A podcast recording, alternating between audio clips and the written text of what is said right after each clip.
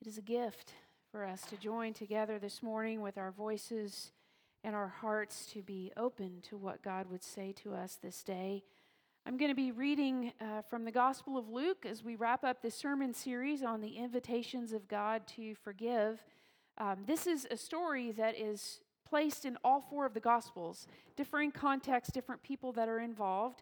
But uh, I want you to listen this morning for the way that Luke tells this story. And if you would like to stand in honor of the gospel lesson, I would invite you to do that now. Luke chapter 7, verses 36 through 50. One of the Pharisees asked Jesus to eat with him, and he went into the Pharisee's house and took his place at the table. And a woman in the city who was a sinner, having learned that he was eating in the Pharisee's house, brought an alabaster jar of ointment. She stood behind him at his feet, weeping and began to bathe his feet with her tears and to dry them with her hair. Then she continued kissing his feet and anointing them with the ointment. Now, when the Pharisee who had invited him saw it, he said to himself, If this man were a prophet, he would have known who and what kind of woman this is who is touching him, that she is a sinner. Jesus spoke up and said to him, Simon, I have something to say to you. Speak. Uh, teacher, he replied. So Jesus said, A certain creditor had two debtors, one owed 500 denarii, the other 50. When they could not pay, he canceled the debts for both of them. Now, which one of them will love him more? Simon answered, I suppose the one for whom he canceled the greater debt. And Jesus said to him, You have judged rightly. Then turning toward the woman, he said to Simon, Do you see this woman? I entered your house. You gave me no water for my feet, but she has not stopped kissing. She uh, bathed my feet with her tears and dried them with her hair. You gave me no kiss, but from the time I came in, she has not stopped kissing my feet. You did not anoint my head with oil, but she has anointed my feet with ointment. Therefore, I tell you, her sins, which were many, have been forgiven. Hence, she has shown great love. But the one to whom little is forgiven loves little. Then he said to her, Your sins are forgiven. But those who were at the table with him began to say among themselves, Who is this that even forgives sins? And he said to the woman, Your faith has saved you. Go in peace. This is the word of God for the people of God. Thanks be to God. Amen. You may be seated. To the body of Christ currently located on 91st Street between Memorial and Sheridan, from God, supplier of endless mercy. Today I invite you to share the joy of forgiveness. Jesus said, The more you are forgiven, the more you know you are loved. And the more you forgive others, the more love they will receive as well. What joy we have to offer the world when you participate in the forgiveness I first gave to you. I hope that you will receive this invitation to the party I'm planning at the end of the age where all will feast together at the banquet table of heaven. Come join me, all my love, God. Thank you, Taylor. Thanks. What a gift it is, friends, for us to receive God's invitation each week and to remember how much God loves us. Each week, we've received an invitation from God to forgive. The first week, it was to see ourselves clearly. And then the next week, it was to sort of discern or unravel the layers of forgiveness because it's a process. And sometimes it can take us many years uh, to be able to offer that gift to another person. And then last week, the invitation was to release, to let go, to surrender. And really, it was about releasing our need to be in control. Today, friends, we are invited to fully participate in forgiveness. God is making this gift of forgiveness available to us and through us. So I hope that's really good news for you today, uh, because certainly in our world there is no shortage of opportunity, right, to be able to share the gift of forgiveness. The gospel text today is a powerful illustration, I think, of what forgiveness looks like and even feels like. There were a number of things that Pastor Heather and I learned uh, in our research this week that I would want to share with you because I think it will open the meaning of this story to us more deeply. In this day and time, when you invited a guest to your home, it was common to do three things in order to show them hospitality. You would wash their feet, you would offer them a kiss, and you would anoint them with oil upon their arrival. So you might think about it in terms of today, what would be some of the ways that we would show hospitality to a guest that arrives in our home? We might say, Hey, can I take your coat? Might I get you a beverage? Is there a place to sit that you'd like to uh, join us for a little bit of conversation before we eat? Those were common ways of showing hospitality in Jesus' day and time. So when this woman begins to wash his feet, while that was certainly a gracious act, it wasn't necessarily something that wasn't expected. Homes often had large open courtyards. So when this woman wandered into the dinner party, while it certainly was an intrusion, it wasn't like a break in. It wasn't as if Jesus and his disciples and those who were gathered for dinner were locked behind a door and she had to get someone to let her in. No, they would have all come in through this large open courtyard. She'd probably been watching Jesus for a while and she knew that she wanted to get close to him. And when she saw him entering the Pharisee's house, she said, There's my chance. And so she just followed them in with everyone else. We also learned that it was customary for folks to sit on the floor in a reclined position as they ate. And Pastor Heather and I were talking about that would be rather awkward, wouldn't it? Because both of us have a hard time keeping food off of our front when we're sitting up. But I mean, imagine. So, so the way that that would go is they'd put the food kind of on a low table in the middle of the room, and then everyone would lay down or, or kind of be on their elbow with their head closest to the table and their feet kind of spread out like spokes. And that's how they would share their meals together. Likely she showed up while the dinner guests were talking and visiting with one another, sort of taking their place at the table. And it probably actually would have been a little while before they noticed her. This woman, who is never named in this particular passage, is actually extremely bold in her quiet and submissive demeanor, both. She wanted to be close to Jesus for as long as he would allow it. She knew that her chance had come, so she enters into the uh, room there with Jesus and as everyone spread out around the table, she goes to his feet and she begins to bathe them with her tears. And knowing that this might be the only chance that she has to be close to Jesus, she begins to dry them with her hair. And then she notices that this is her chance to give him this expensive gift that she has brought, this anointment. And so she begins to anoint his feet with this ointment. She was willing to bear the weight of the stares and whispers, which probably didn't come right at first. But you know that feeling, right? When the awkwardness settles in and everybody goes, What's happening? Is she is she a guest? Like, where did she come from? And why won't she stop? She is actually very courageous when you think about it. So, you know that experience of the dawning realization that what's happening here in this moment is awkward and uncomfortable. And you know what you think, right? Make it stop. oh no, I'm watching a train wreck. Ah. And some of us have the response of we try to help the person save face, right? We, we go to them and we say, Can I, can I help you up? Let, let's go over here to the kitchen. I'll get you a drink of water right? Just to make it stop. And others of us look at her and say, Get up. You don't belong here. Go away. But whatever our response is, we wonder how we're going to recover the evening after that. This was probably going to be several hours of conversation and food and time with each other. And this happens right at the very beginning. So, what do you do with that? What do you think the conversation's going to be the rest of that evening? Hmm. It's fascinating that Jesus is the only one in this scenario who is not uncomfortable. He knows exactly what she needs and why she cannot bring herself to leave, even after the awkward silence settles in and the whispers start. Who is she? Where'd she come from? Does she know him? Right? All of that He's not uncomfortable, it doesn't bother him. What he actually begins to notice is the discomfort and the disgust of his host. who we're told is named Simon, we're told that he is a Pharisee, that he has invited the uh, rabbi to come into his home.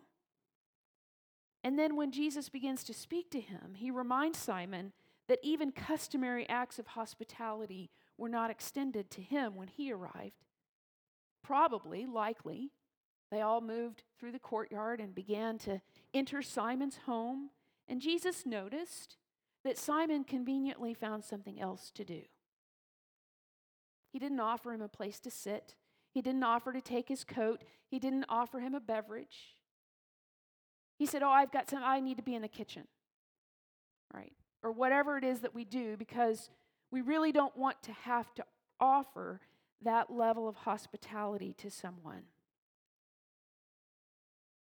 Simon ignored the expectations of welcome and hospitality, and Jesus knew right away that he was Simon's status symbol. And Jesus probably said to himself, Oh, I get it. Right? I, I know why I'm here. You wanted everyone to see me come into your home so that you could say that you had invited me here. So for Jesus, that makes the contrast of this woman's over the top hospitality seem even more authentic. And so Simon then gets called out. Jesus notices his thoughts. I don't know if you could say he reads his mind, but friends, he knows what Jesus or what Simon is thinking, right? This is uncomfortable. Get her out of here. If Jesus only knew who she was. Friends, Jesus knew who she was. He didn't ask her to leave. And so Simon is very uncomfortable. And so Jesus asks for an opportunity to speak. Simon, is it all right if I speak? Yes, teacher, go ahead. And Jesus tells this short little parable. A banker had two customers owing him money. One owes the banker $100, the other owes the banker $1,000. And the banker decides to forgive both debts. And then Jesus says, So which one, Simon, will love the banker more? What? love love the banker more? I mean, Simon could understand which one would thank the banker more or be more grateful to the banker. But does being forgiven a debt elicit a response of love? When the banker forgives a $100, should the person love him for that? Or even when the banker forgives a $1,000? Most of us would say the banker probably has it to spare. I'm supposed to love the banker? I imagine a long pause before Simon answered, Well, I suppose the one for whom he canceled the greater debt. Friends, here is really the crux of the matter in this particular story out of Luke's gospel. When it is true forgiveness, it elicits a response of love. When it is true forgiveness, it never increases a feeling of obligation. It never makes you want to pay it back to be free of the burden. That's not true forgiveness. That's keeping score, is what that is. And Jesus wants Simon to understand when you have been truly forgiven, your natural response is to love. And to love with abundance, to love with abandon. You see, being forgiven awakens something within us, something that reflects our best selves. Being forgiven creates an opening for love to grow in our lives and then overflow which is why it's so important for us to understand the gift that we have been given in God's forgiveness so that that gift can overflow to others who need our forgiveness. That's what it says in the Lord's Prayer. We receive God's forgiveness so it overflows into the lives of those around us. So, do you want to know if you have been truly forgiven? That's a question that many of us pose over and over again. But am, am I really forgiven? Well, Ask yourself Has your capacity for love increased? If it has, then yes, you have been truly forgiven. The gospel story paints a picture of what it looks like when someone truly receives forgiveness. And at the end of the evening, who do you think walked away lighter? The woman or the Pharisee? Notice that shift in this story. At first, we feel uncomfortable for the woman, but when the story concludes, we actually feel more uncomfortable for the Pharisee. Perhaps you remember the Pixar film from 2009. Anybody remember this one? Jonathan was telling you how old he was in 2011. I was older than him in 2009 by quite a bit. but if you remember this movie, oh, it's one of my favorite movies. I even brought my cup to show you. Mm-hmm. I know, this is so fun. I love this cup. Um, but the, the plot of the movie Up is that an elderly widower, Carl Fredricksen, ties balloons to his house in an effort really to escape his grief. He can't live there anymore without the woman that he's been married to for all these many years, and so he's always promised her a trip to Paradise Falls, and he says, I know how I'm going to get there. And he ties all of these balloons to the house, and it begins to lift up, up, and away. What he doesn't know is that he has a secret stowaway, Russell, right? And so on their way to Paradise Falls, Russell and, and uh, Carl learn many lessons, and forgiveness is one of them. But as we conclude this series, I think Up provides a beautiful image for what forgiveness can be in our lives. If, if you remember nothing else, remember that image of the house being floated away with balloons.